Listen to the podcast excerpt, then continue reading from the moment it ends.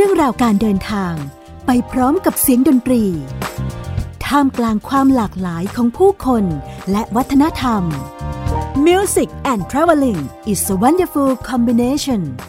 ในรายการไปไม่ตายเอาดาบหน้ากับปอภรดลและพอลชูเกอร์ส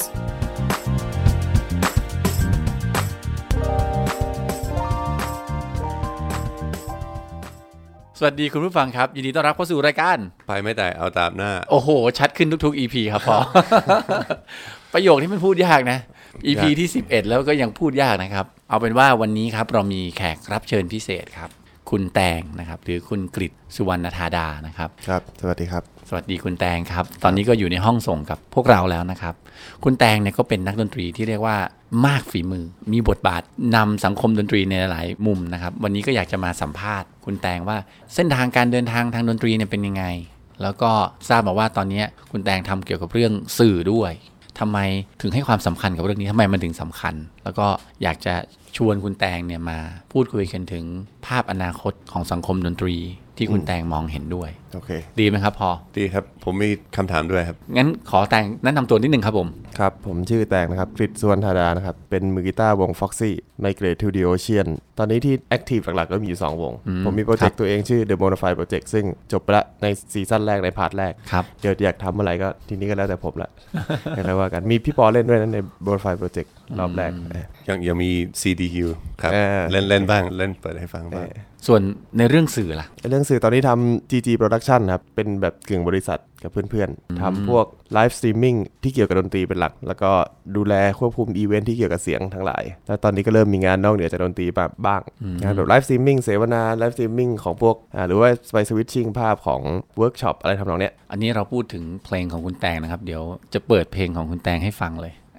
เผื่อบางคนอาจจะจำบทเพลงบางบทเพลงได้นะทีนี้ครับก่อนที่จะมาเล่าถึงเรื่องราวปัจจุบันเนี่ยอยากย้อนอดีตไปสักนิดนึงว่าไปเลยอยากจะรู้ว่า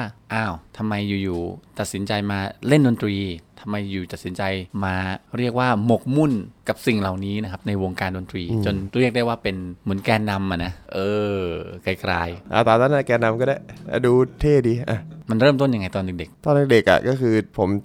มอยู่กับกีฬาก่อนมาตั้งแต่เด็กแม่ผมพ่อผมชอบตีเทนนิสเนาะแล้วก็พาผมไปเล่นเทนนิสด้วยเพราะเล่นเทนนิสมันเป็นกีฬาเดี่ยวเนาะก็เวลาที่แบบไปกับพ่อแม่เนี่ยจะไปหมู่บ้านหนึ่งชื่อหมู่บ้านไผ่ล้อมก็จะมีเพื่อนๆแล้วก็จะเตะบอลกันหลังจากนั้นพอเจอเพื่อนๆแล้วพอมันได้เข้าสู่โลกแห่งกีฬาแบบกลุ่มแล้วกีฬาแบบทีมแล้วอ่ะผมก็เลยเอาจริงเอาจังเรื่องฟุตบอลมากๆไปจนถึงม.5 ม.3 กันสิม.3 มันเริ่มมีเพื่อนเล่นกีตาร์แล้วเราก็อยากรู้ว่าเล่นกีตาร์มันสนุกไงวะแล้วก็ไปเล่นด้วยแล้วก็ไม่อินเลยสักนิดเพราะผมกำลังอยากจะเตะเท้าซ้ายให้เก่งอ่ะ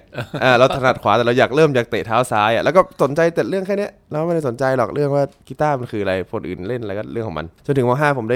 ผมได้ร้องเพลงก่อนตามสไตล์เด็กๆอ่ะมันรู้จักใครมันก็ไปร้องเพลงอ่ะใช่ไหมมันสนิทกับใครก็ไปร้องเพลงงานโรงเรียนงานปีใหม่อะไรเงี้ยแล้วมันก็เริ่มจากก็บอกเพื่อนว่าเหงาอ่ะเล่นกีตาร์ได้ไหมวะแล้วก็พูดกับเพื่อนไปอย่างเงี้ยก็เลยให้เพื่อนสอนเล่นกีตาร์แล้วทีนี้วงที่ผมไปเล่นกับมันอ่ะมันเป็นวงที่ค่อนข้างเก่งแล้วอ่ะมันก็จะอายเขาถ้าเกิดผมเล่นแล้วมันออกมากากมันก็เลยสอนผมเล่นก็เป็นจุดเริ่มต้นที่เล่นกีตาร์แล้วก็หลังจากนั้นพอเริ่มเล่นกีตาร์ละมันเริ่มสนุกมันไม่เหมือนกับตอนม.3 เพราะว่ามันเริ่มเล่นแบบจริงจังเลยอย่างม.3 เขาจะเล่นแบบที่พอนึกออกป่ะก็คือเล่นไปงั้นนะให้ในห้องมันมีเสียงแต่พอม.5 แล้วมันเล่นด้วยความมีมิชชั่นหรือมีภารกิจอะไรบางอย่างที่จะทำให้เราไม่เป็นตัวถ่วงของเพื่อนเกมมันก็เลยเปลี่ยนละทีนี้มันก็เลยเริ่มตั้งใจเล่นแบบจริงจังเหมือนมีภารกิจหลังจากนั้นน่ะผมก็เล่นกีตาร์หนักกว่าชาวบ้านเลยเพราะว่าเรารู้ตัวว่าเราเริ่มช้าละแล้วเราก็รู้สึกว่านี่มันเป็นอะไรที่เราชอบอีกอย่างนึง apart from ฟุตบอลแล้วหลังจากนั้นก็เริ่มมีวงเริ่มทำวงเริ่มคิดจะทำเพลงตัวเองตั้งแต่ตอนเด็กๆแต่ว่ามันไม่มีปัญญาเราก็ต้องศึกษานู่นนี่ต่อไปแล้วก็เก็บประสบการณ์หลังจากนั้นพอปีหนึ่งผมเริ่มเจอพี่นะฮะเริ่มเล่นกับพี่ที่มช.ก่อนมือกีตาร์อีกคนหนึ่งมันขี้เกียจเล่นกับพี่มันก็เลยผมไปเล่นแทนผมก็เลยเจอพี่ปอตอนนั้นครั้งแรกแล้วก็เจอพี่หลุยเจอพี่การซึ่งก็เป็นทีมหลักในซีนดนตรีเชียงใหม่ทุกวันนี้พี่หลุยก็จะเล่นเกี่ยวกับเล่นกับเดลิทโมกับปาปาริสโตเนาะพี่การก็เล่นกับสุเทพการบันเทิงพี่ปอก็เปิดร้านนอตเกตทีนี้ก็เจอคนพวกนี้แล้วเราก็เลยเริ่มมีคอนเนคชั่นเริ่มมีกลุ่มทางดนตรีเพราะเป็นกลุ่มคนรุ่นใหม่มากๆในยุคนั้นเราเพิ่งเริ่มหัดเล่นแจ๊สกันเริ่มไปเล่นที่คนเดินกันแล้วก็ค่อยๆรู้จักชาวบ้านเข้าไปเรื่อยครับรู้จักพี่โก้พี่ต๋องซึ่งเป็นอีกเจนนึงที่เล่นแจ๊สมาก่อนแล้วก็หลังจากนั้นก็ไปมีเส้นทางตามทางของตัวเองผมไปอยู่ป้ายกับพี่หลุยกับพี่บิมอยู่ประมาณ1 ปีแล้วก็กลับมาพอเริ่มกลับมาเนี่ยเริ่มหัดแต่งเพลงละ เริ่มทำวงเริ่มอะไรบ้างแล้วก็ไปเล่นแบ็กอัพให้ชาวบ้านคือช่วงหลังจากที่กลับมาจากปลายเนี่ยผมเริ่มใช้วิธีเก็บประสบการณ์ด้วยการเล่นให้เยอะที่สุดก็คือเล่นทุกแนวทุกสไตล์เพื่อสุดท้ายก็คือเราจะเอามาใช้กับงานตัวเองเราจะเก็บเลเวลเราให้พร้อมก่อนแต่ต้องไปเจอทุกสถานการณ์ที่จะทำได้ซึ่งตอนนั้นผมไม่เล่นเพลงตัวเองเลยแต่ว่าจะเก็บเลเวลพวกนี้แล้วเก็บคอนเนคชั่นเพื่อเราจะได้ไปอยู่ในการทำงานร่วมกับใครก็ตามที่เราจะได้เรียนรู้แล้วก็หลังจากนั้นก็ผมก็ทำวงไมเกตทูดิโอเชียนกับเพื่อนๆพี่คลุยกับพี่เมธชวนผมเข้าไปแล้วก็ทำวงแจ๊สบักนัทหลังจากนั้นมาทำ Bonafide Project แล้วก็มาทำ Foxy อันนี้เป็น biography จริงๆ หลายคนยังนึกไม่ออกผมขอเมนชั่นนิดนึงว่าวง Foxy ของคุณแตงนะครับได้รางวัลของซีซันอวอร์ดเป็นวงดนตรีบรรเลงเพลงบรรเลงยอดเยี่ยมพี่พูดไม่เคยถูกอ่ะเวลาพี่จะโฆษณาให้ผมถ้าเดี๋ยวซีซันเขามาฟังเขาเดี๋ยวเขาก็โกรธเอาได้วงบรรเลงยอดเยี่ยมเพลงบรรเลงยอดเยี่ยมประจำปีนั้นประจำปีที่28ถ้าผมจำไม่ผิดแล้วก็แต่ว่าเข้าชิงทุกครั้ง3ครั้ง Foxy มี3อัลบั้มละครับเข้าชิง3ปีเข้าชิงคมชัดเล็ก1ปีเพราะว่าหลังจากเข้าชิงรอบแรกเนี่ยเขาตัดสาขาเพลงบรรเลงออกไปแล้วก็เลยไม่มีรางวัล นี้สุดยอดเห็นแล้วมันสะใจจริงๆเป็นความภาคภูมิใจของพวกเราทุกคนนะครับผมอยากรู้ว่าแตงได้ฟั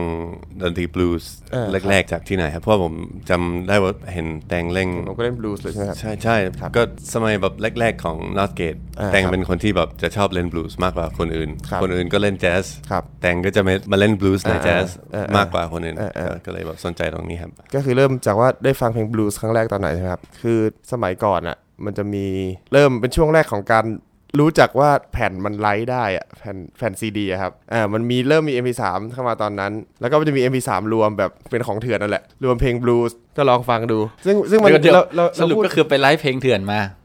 ไม่ได้ไลฟ์เพลงเถื่อนตอนนั้นมันมีขายจริงๆอ๋อคือพี่นึกภาพบอกว่าตอนที่มันมีพันทิปมันกำลังดังๆใหม่ๆเมื่อแบบสัก10ปีที่แล้วมันก็คือเราก็ต้องพูดอะเพราะว่ามันคือเรื่องมันคือแฟกต์ที่เกิดขึ้นอะครับผมใช่ป่ะเราก็ไปซื้อแบบแรนดอมมามันจะมีแบบทั้งเพลงไทยทั้งเพลงสากลซึ่งมันก็เถื่อนแหละมันก็ผิดกฎหมายเห็นๆนะแต่ว่าตอนนั้นมันก็ขายกันแบบเป็นจริงเป็นจังเราก็เป็นเด็กเราก็ไปซื้อมาฟังซื้อแบบสุ่มๆเลยครับพี่พอครับแล้วพอฟังเสร็จมันเป็นดนตรีที่เราไม่เคยรู้จักมาก่อนเลยว่าสมัยก่อนไม่มี YouTube เนาะแต่ว่าเราเริ่มรู้จากนิดนึงเพราะว่ารู้ว่ามันคืออะไรว่ามันจะเป็นประมาณไหนเนี่ยจากหนังสือแต่เราไม่เห็นเสียงหรอกเสร็จแล้วพอฟังเสร็จมันเหมือนได้ชิมก่อนอะว่าแบบพวกนี้มันเป็นอย่างนี้ว่ะเสร็จแล้วผมเลยเริ่มรู้จักดนตรีบลูส์แล้วก็อยากรู้จริงๆอันนี้ไปซื้อของจริงละแต่สมัยนั้นจะมีร้านที่พเนตรมีหลายสาขาเลยมีร้านออสการ์ที่เป็นขายเทปขายซีดีก็เลยเริ่มซื้อของจริงตั้งแต่ตอนนั้นอย่างที่พเนตรเนี่ยตอนนี้เขายังมีร้านอยู่นะซึ่งสมัยนั้นเป็นไม่กี่ร้านในเชียงใหม่ที่เอาแบบพวก Stevie Ray Vaughan BB King เอาอะไรพวกนี้มาขายเป็นเทปอยู่เลยทั้งนี่ที่ฟังใช่ไหมครับใช่ไหมครับ Stevie Ray Vaughan Stevie Ray Vaughan BB King เอาเบิร์ต King คือทุกคนที่ถูกเรียกว่าเป็นตำนานทั้งหลายก็คือผมก็ลองฟังทั้งหมดอ่ะแล้วก็ก่อนจะค่อยๆแยกไปเป็นแบบพวกDelta Blues พวก Robert Johnson หรือว่าเป็นพวก Texas Blues ก็อย่าง Stevie Ray Vaughan หรือว่ารุ่นใหม่ Kenny Wayne Shepherd อะไรประมาณเนี้ยอันนี้ตอนอายุไม่ถึงที่จะเข้าไปในร้านบันเทิงยังไม่ถึงครับยังไม่ถึงเนาะยังไม่ได้ไปฟังสดใช่ๆแล้วมันก็ไม่ค่อยมีสดให้ฟังนะครับก็มีแค่พี่ตุ๊กเล่นร้านพี่ตุ๊กทีเดียวเริ่มจากการที่นั่นแหละครับไปเจอโดยบังเอิญกับมันมีข้อมูลตั้งต้นอยู่แล้วว่าเราอ่านหนังสือแต่ที่เล่นอยู่กับเพื่อนเป็นบลูส์ไหมหรือว่าเป็นอะไรพอเริ่มประมาณม6กับมันช่วงคาบเกี่ยวเพราะผมเริ่มรู้จักบลูส์ผมก็ลองมาเล่นเลยเพราะมันเล่นง่ายจริงๆบลูส์มันเล่นง่ายแต่ว่าจริงๆถ้าเกิดจะเล่นให้เก่งมันเล่นยากแต่ว่าด้วยความเล่นง่ายน่ะลองเล่นดูมันก็เลยลองเล่นตั้งแต่ตอนนั้นเลยลองเล่นตั้งแต่เด็กเลยได้สกิลเยอะแยะมากมายกับบลูส์เพราะว่ามันเป็นเรื่องการอิมโพรไวส์พอว่าไงครับบลูส์เป็นจุดเริ่มต้นที่ดีในดนตรีเนาะผมอ่ะไม่ค่อยอินเพลงไม่ค่อยอินตอนเป็นเด็กนะเพราะผมรู้สึกว่ามันเล่นยากแต่ว่าพอโตมาเนี่ยรู้สึกว่าบลูนี่โคตรสำคัญไม่รู้นะทุกวันนี้ผมซ้อมดนตรีผมยังจะฝึกวอล์กเบสด้วยแซกโซโฟนนะเพลงบลูไปทีละคีย์ทดลองวอล์กไปเรื่อยๆทีละคีย์นะเพราะรู้สึกว่าจริงๆแล้วมันเป็นฐานสำคัญมากของการเล่นดนตรีแจ๊สว่ามันเป็นต้องกำเนิดถ้าเราค้นคว้ากลับไปเนาะแต่ก่อนนี่ก็จะไม่ค่อยอินแต่เดี๋ยวนี้มาศึกษาเรื่องบลูส์มากขึ้นก็รู้สึกงั้นจริงๆตอนนี้ก็แบบเฮ้ยบลูมันไปบัสเซอรี่ก็คือแบบเกร็งๆอ่ะเพราะรู้สึกว่ามัน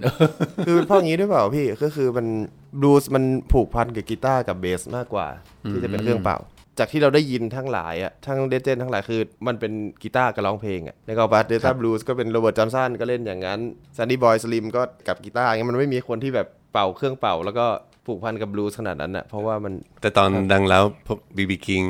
Albert King ก็จะมี horn section ใช่ๆก็จะมี horn section อันนั้นหลังๆครับใช่ๆมันก็เลยรู้สึกว่า horn section ก็อาจจะเป็นส่วนองค์ประกอบส่วนหนึ่งแต่ว่ามันไม่ใช่ตัวที่แบบว่าอย่างพี่ฟังจอห์นโคเทนเงี้ยมันก็ชัดเจนเลยว่านี่คือแจ๊สนี่คือแซกโซโฟนภาพมันเห็นเป็นอย่างนั้นนะครับพี่พอประมาณนั้นใช่ๆ แต่กีตาร์คือเขียนซีวีเดวอนสะพายกีตาร์แล้วก็มันเชื่อมกับร็อกซึ่งเป็นก็ต่อไปถึงเฮนดริกซ์ต่อไปถึงใครก็ตามผมว่ามันเชื่อมกันแล้วมันเป็นภาพที่แบบว่ามีกีตาร์ถ้าเล่นบลูส์มันจะเห็นภาพง่ายๆเลยถ้าเล่นบลูส์แล้วคือลิกพี่ช่วยผมอธิบายหน่อยมันคือคำว่าลิกนะครับในภาษาดนตรีมันหมายถึงชุดภาษาชุดคำชุดภาษาชุดโน้ตชุดหนึ่งที่ใช้กันแบบนิยมแพร่หลายพอได้ยินก็จะเข้าใจภาษานั้นว่าภาษาแบบนี้มันรู้สึกถึงยุคสมัยนึงอารมณ์แบบนึงบทเพลงนึงครับลิกพวกนี้มันเชื่อมกับดนตรีมาถึงกับทางกีตาร์บลูส์เสร็จมาพวก Beatles ตั้งแต่60 Rolling Stones จนมาถึงทุกวันเนี้ยลิกบลูส์พวกนี้ยังถูกใช้อยู่มือกีตาร์มันเลยเชื่อมถึงกับบลูส์ง่ายบางทีผมจำได้ว่าตอนเด็กก็ฟังเพลงที่เขาถือว่าเป็นร็อกหรือเมทัลก็ได้ตอนนั้นรู้สึกว่าเป็นซาวด์ใหม่ๆแต่ถ้าฟังตอนนี้กลับไปฟังตอนนี้บลูส์ชัดๆเนาะใช่ครับมีเยอะบลูส์ก็ยังมีเยอะอยู่ใช่โหผมอยากจะไปหยิบกีตาร์โปร่งในห้องนี้มาให้แต่งเล่นเพลงบลูส์สักเดี๋ยวก่อนกีตาร์โปร่งหูโดนตอนสายเพี้ยนหมดแล้วไม่ได้เอาเหรอเล่นไม่ได้เหรอผมเคยลองจำแล้วเอาเป็นว่าเดี๋ยวเราเปิดเพลงบลูส์ที่แต่งเล่นแล้วกันจากอัลบั้มของหลายๆแนวที่แต่งเล่นนะดีไหมได้ครับเนี่ยเส้นทางดนตรีเดินมาได้ยินครั้งแรกกันนะเนี่ยอยากจะถามแต่งเรื่องเมื่อกี้แต่งพูดถึงเรื่องการทำสื่อด้วยว่าจากนักดนตรีเล่นมาจนถึงได้รางวัลระดับประเทศละทำไมถึงสนใจเกี่ยวกับเรื่องการทำสื่อต่างๆขึ้นมาครับจริงๆอ่ะผมไม่ได้ชอบการทำสื่อเลยนะแต่ว่ามีพี่คนนึงพี่ครุยนักร้องนำไมเกรดชวนผมทำเพจฟุตบอลผมทำไปเพราะสิ่งที่ผมวินก็คือเราได้ให้ educate คนให้ความรู้เรื่องฟุตบอลในเชิงลึกพอทำเสร็จที่คุยบอกว่าตอนนี้มันมีปัญหาที่คณะมันอยากจะโฟกัสตรงนั้นก่อนไม่เป็นไรผมเหลือผมทำคนเดียวแล้วเหลือผมทำคนเดียวเนี่ยผมไม่สามารถทำได้เพราะผมไม่ชอบเรื่องเทคโนโลยีผมต้องให้เพื่อนๆมาทำพอให้เพื่อนๆมาช่วยกันทำเนี่ยทีนี้ถ้าเกิดผมจะรักษาเรื่องพวกนี้ให้ดำเนินต่อไปได้ผมต้องมีระบบการจัดการพอมีระบบการจัดการเสร็จตอนนี้เรื่องฟุตบอลมันก็ไม่ค่อยได้ทำละมันกลายเป็นว่างานที่เข้ามามันเป็นงานของคนที่รู้จักกันจากคอนเนคชั่นเรื่องดนตรีนะครับจ้างไปดูแลเรื่องคอนเสิร์ตไปดูแลเรื่องไลฟ์สตรีมมิ่งเพราะว่าเขารู้ว่าเราเป็นนักดนตรีแล้วก็กลุ่มที่ทำงานให้เราในล็อตแรกเนี่ยเป็นนักดนตรีทีนี้พอทำงานบางอย่างแล้วเนี่ยกลายเป็นว่าทักษะการบริหารจัดการแล้วก็การคอนโทรลทีมงานเนี่ยมันดึงดูดทำให้คนเพื่อนๆคนอื่นๆที่เห็นและเขารู้สึกว่าอยากทำงานด้วยมันก็เลยเป็นเหมือนกับทีมที่เป็นบ้านสำหรับคนที่เจ็บปวดจากหน้าที่การงานที่อื่นแล้วก็มาทำงานด้วยกันแบบที่เราอยู่กันอย่างมืออาชีพเราไม่ได้อยู่กันด้วยความเป็นพี่น้องละโอกันเองอะไรเงี้ยแต่เราอยู่เป็นมืออาชีพแล้วความเป็นพี่น้องมาตามมาเองเราอยู่กันอย่างมีระบบระเบียบมันมีความแฮปปี้ตรงนั้นเกิดขึ้นแล้วมันเติมเต็มหลายๆคนที่แบบว่ารู้สึกซัฟเฟอร์กับการทำงานที่อื่นมาตอนนี้สำหรับผมเรื่องสื่อหรือเรื่อง GG Production เนี่ยแค่ทำไว้เป็นเพื่อเป็นสถานที่สำหรับที่คนพวกนี้จะทำงานกันอย่างสนุกและผมบริหารจัดการให้มันอยู่กันอย่างแฮปปี้ซึ่งที่มันเป็นสื่อไปอย่างเงี้ยเป็นเพราะเป็นความถนัดของทีมงานข้อดีก็คือผมก็ได้เรียนรู้เรื่องสื่อไปกับคนพวกนี้ด้วยแล้วก็เป็นความรู้ใหม่แล้วก็ผมก็ได้ฝึกพัฒนาในเชิงลึกเข้าไปอีกซึ่งมันก็วินสำหรับผมเหมือนกันผมเชื่อว่าแตงเป็นคนที่แบบสร้างความมั่นใจในทีมนั่นเพราะว่าเห็นที่งาน Street Jazz คนอื่นที่แบบมีรับผิดชอบสำหรับ Sound เวทีอะไรเงี้ยบางทีก็ดูแบบวายๆยุ่งแต่แต่งดูเป็นแต่งครับนิ่ง คุมได้ท่านผู้ฟังนะครับที่ฟังอยู่นะครับอาจจะนึกภาพแต่งไม่ออกขอให้นึกภาพผู้ชายคนหนึ่งที่สูงประมาณ186-187หนักประมาณ100กว่ากิโลนะครับเกินไป83 หนัก83กิโลนะครับเป็นคนที่ค่อนข้างแข็งแรงนะครับตัวสูงใหญ่แค่เห็นแตงก็จะรู้สึกเกรงขามผมคนหนึ่งแหละที่กลัวแตงมากเลยคิดไปเองเวลาแตงเดินมาเนี่ยโอ๊ยไปดีกว่าพี่พอยังไม่เห็นกลัวผมเลยกลัวแตงดุนะครับเพราะชอบดุผมนะครับเมื่อกี้ได้ฟังนะก็สะท้อนอะไรหลายอย่างโอ้โหตั้งแต่ชีวิตในวัยเด็กที่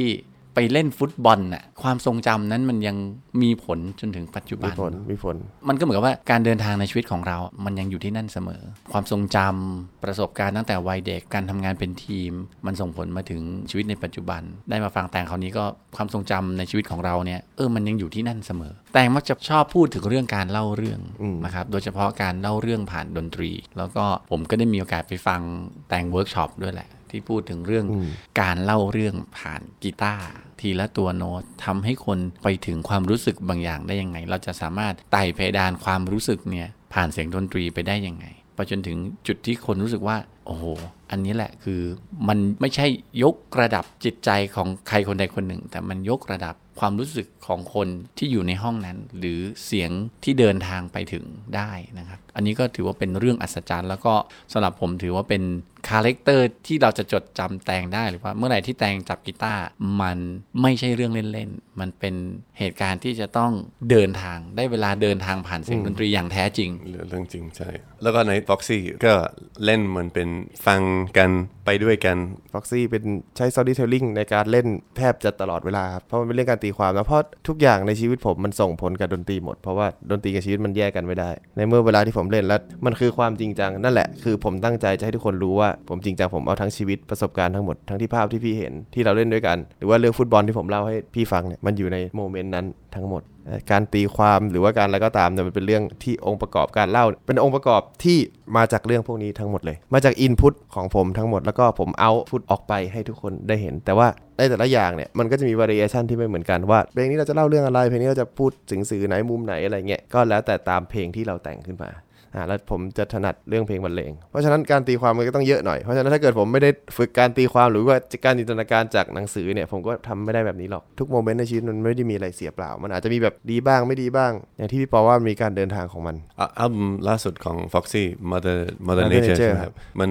นมาจากไหนครับอัลบั้มล่าสุดก็คือมาจากเป็นสิ่งที่เป็นเหมือนมิชชั่นของผมที่ผมอยากจะเล่าก็คือผมสนุกกับการเรียนรู้เรื่องธรรมชาติมากในทุกมิติแล้วก็ Mother Nature เนี่ยผมจะพยายามใส่มุมมองที่ผมมีต่อธรรมชาติโดยใช้โลกเนี่ยเอิร์ธเนี่ยเป็นตัวแทนในการมองมนุษย์แทนที่จะเป็นมนุษย์มองโลกก็เลยตอนนั้นผมก็ออกกำลังกายอยู่ไปวิ่งอยู่แล้วก็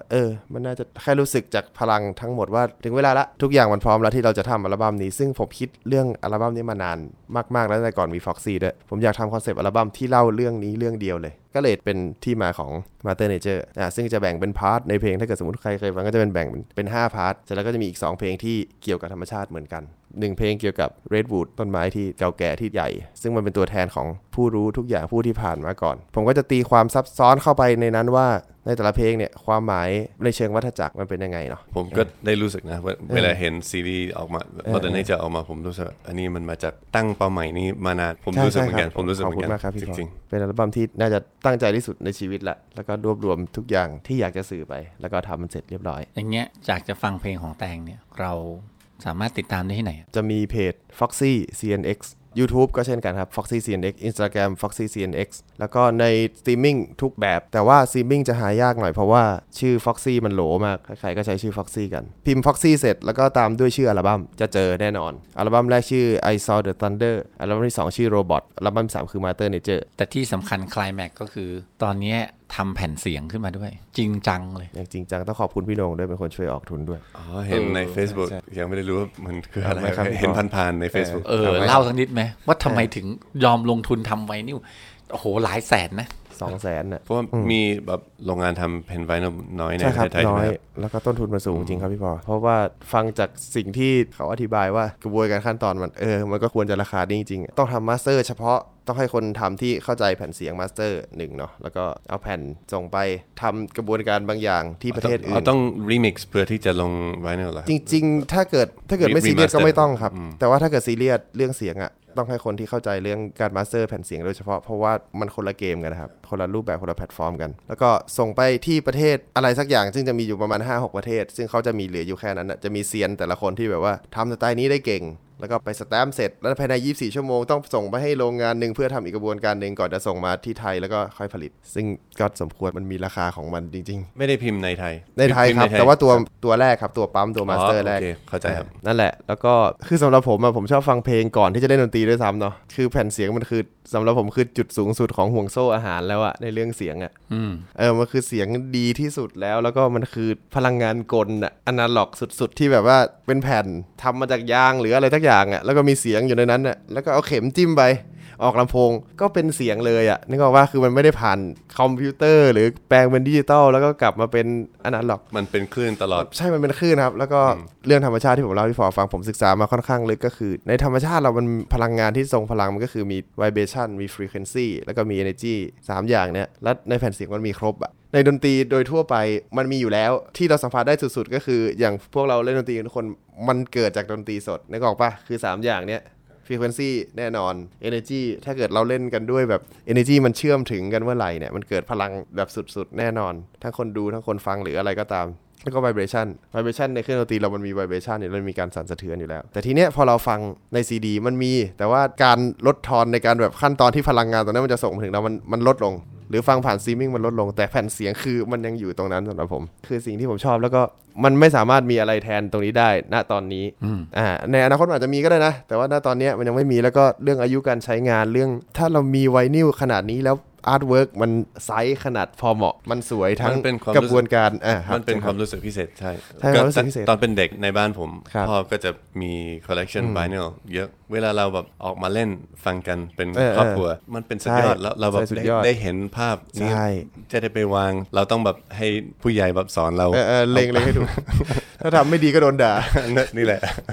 ะมันเป็นพฤติกรรมด้วยเนาะที่แบบว่าเราได้ทำแบบนี้เราได้วางแบบนี้เราได้แบบหมดหน้าก็ต้องเดินไปเปลี่ยนละแล้วเรนจ์ของเสียงมันกว้างกว่าจริงๆใช่ครับกว้างกว่าจริงๆก็จริงเป็นมิติที่เราก็จะได้ยินกันบ่อยๆว่าบางเสียงเราไม่ได้ยินใน CD หรือในสตรีมมิ่งเพราะว่ามิติมันอาจจะไม่ได้กว้างในเรื่องตอนมิกซ์เพลงก่อนที่เพลงจะออกไปมันจะมีการมิกซ์เนาะในมิกซ์บางอย่างมันต้องเอาซ่อนไว้เพื่อจะหลบย่านนู้นย่านนี้ซึ่งเป็นเรื่องเทคนิคของการมิกซ์แล้วก็ใน CD หรือว่าในสตรีมมิ่งถ้าเกิดเปิดไม่ดังพอก็จะไม่ได้ยินแต่แผ่นเสียงมันได้ยินเลยอย่างที่พี่พอว่าก็คือมิติมันกว้างกว่าทุกเสียงมันผ่านเข้ามาให้เราได้ยินหมดมันฟ้องทุกอย่างชัดเจนก็อีกอย่างแผ่นไวนิลมันไม่ได้ออกแบบให้ฟังผ่านหูฟังใช่ครับมันต้องสดอย่างเดียวกับลำโพงดีๆใช่ไหมครับถ้าเป็นแบบ CD เราอาจจะฟังอย่างนี้ก็ได้หรือในห้องเล็กๆส่วนตัวอะไรเงี้ยแต่แผ่นไวนิลมันจริงๆเราเปิดฟังเป็นกลุ่มหรือฟังคนเดียวได้แต่ว่าคนเดียวได้แต่ฟังเป็นกลุ่มก็ได้เหมือนกัน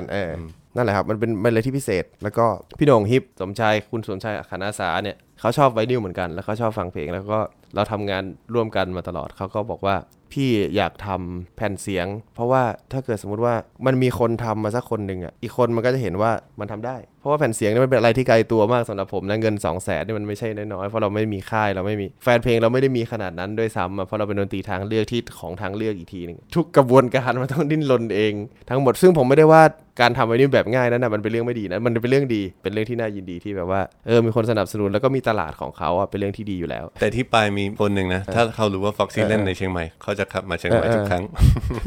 Foxy อาจจะมีแฟนคลับที่เล็กกว่าแต่มีจริงจังนะแต่เป็นกลุ่มที่จริงจังมากๆนะเพราะผมเล่นร้านพี่พอที่ท่าแพอีสก็จะแบบอยู่ดีๆก็มาจากไหนก็ไม่รู้อะแล้วก็เป็นกลุ่มเดิมๆแล้วก็ชวนเพื่อนมาแล้วกลุ่มเพื่อนๆเขาก็จะเป็นแฟนคลับใหม่ๆของผมซึ่งเป็นแฟนคลับที่น่ารักแฟนเพลง Foxy นี่คือไม่ได้เยอะหรอกประมาณ 3,000 นึงมั้ง3,000 คนนับทั้งหมดอ่ะนะซึ่งคนอื่นเขามีเป็นหมื่นเป็นแสนอ่ะผมตกใจนะผมเข้าไปใน Spotify แล้วก็เห็นยนต์ละพาเอาบางเพลงก็ฟังเป็น 600,000 ครั้งอะไรเงี้ยใช่ใช่นั่นแหละ Foxy มีแบบคนฟังต่อเดือน116ครั้งอ่ะอะไรเงี้ยเดี๋ยวออกรายการนี้คนฟังจะเยอะมากขึ้นครับไม่เป็นไร ซึ่งมันเป็นธรรมดาเพราะเรารู้อยู่แล้วอ่ะพี่โหน่งก็เลยบอกว่าถ้าเราได้ลองเริ่มทำก่อนอ่ะเดี๋ยวมันก็จะเป็นโมเดลที่มีคนเห็นแล้วก็ทำตามได้มันก็จะอย่างที่พี่บอกว่ามันก็จะมีแรงกระเพื่อมทางดนตรีแล้วก็ชุมชนของทางดนตรีมันก็จะยกระดับขึ้นนั่นแหละครับเหตุผลที่ตัดสินใจทำแผ่นเสียงเพราะว่ามันท็อปที่สุดสำหรับผมแล้วก็มันเป็นอะไรที่จะสร้างสิ่งที่เป็นแรงบันดาลใจต่อให้วงอื่นๆหรือคนอื่นๆได้เห็นจะทำไม่ทำก็อีกอย่างนึงนะมันทำให้เห็นทิ้งไว้ก่อนแล้วหลังจากนั้นก็แล้วแต่ว่าแรงกระเพื่อมจะเป็นยังไงบ้างโดยที่เราไม่ได้คาดหวังอะไรขนาดนั้นสุดยอดครับผมจะทำแผ่นเสียงด้วยพอขำแล้วว่านี่แหละเอาพอดแคสต์ไปใส่แผ่นเสียงโอ้โหสุดยอดมากขอบคุณแตงมากๆเลยเรียกว่าพอคุยเรื่องแผ่นเสียงแล้วเหมือนห้องนี้มันสว่างขึ้นมาเลยนะมันรู้สึกว่าเฮ้ยมันสำคัญนะมันสำคัญนะพี่เราฟังดูเถอะมันไม่เหมือนอะไรเลยที่บ้านผมยังไม่มีเครื่องเล่นเลยสั่งซื้อไปเนี่ยซื้อไปก็ต้องไปซื้อเครื่องเล่นอีกใช่คือสั่งซื้อได้ที่ผมเลยหรือเปล่าครับใช่ไม่ได้คือเรื่องพวกนี้มันเป็นวัฏจักรเนาะอย่างที่เรื่องเล่าในเรื่อง Mother Nature นั่นแหละในมุมมองของธรรมชาติในลึกเข้าไปอีกก็เป็นวัฏจักรซึ่งมันวนไปเป็นตามธรรมชาติเป็นกลไกของเขาเป็นกลไกเป็นระบบของเขาแต่ว่าบางอย่างที่มันคงอยู่อะถ้าเกิดมันเป็นของจริงมันก็อยู่มันอยู่ค้างของมันไปมันก็คือส่วนหนึ่งในวัฏจักรแหละแค่มันจะอยู่นานกว่าคนอื่นสุดท้ายแล้วธรรมชาติก็จะเลือกเองว่าอะไรคือของจริงอ่ะถ้าเกิดเราจริงใจแล้วก็ตั้งใจทำชอบนี่ครับคือเราไม่ต้องเรียกร้องอะไรมากก็ได้อ่ะว่าทำไมเป็นของจริงมันมีคุณค่าในของมันอาจจะไม่ได้ถูกตัดสินด้วยกลุ่มคนเยอะหรือว่าการชอบในกระแสสังคมหรือว่าอะไรก็ตามเพราะว่าพวกนั้นก็เป็นสิ่งที่มนุษย์สร้างขึ้นมาเองทีหลังทั้งนั้นแต่ว่าถ้าเกิดสมมติว่าเรารู้จักตัวเราเองรู้จักคนอื่นรู้จักสังคมโดยรวมมันก็จะรู้กันเองแต่ยนต์ลภาผมชอบเหมือนกันนะใช่ผมชอบมากแล้วเขาเป็นพวกน้องพวกนี้เป็นเด็กที่น่ารักมากและเพลงดีมากไม่ได้หมายความว่าอะไรที่เป็นแมสจะไม่ดีอ่ะ เพราะว่าอะไรที่แมสอย่างสล็อตแมชชีนเนี่ยมันโคตรดีเลยอ่ะใช่ครับใช่ไหมคือ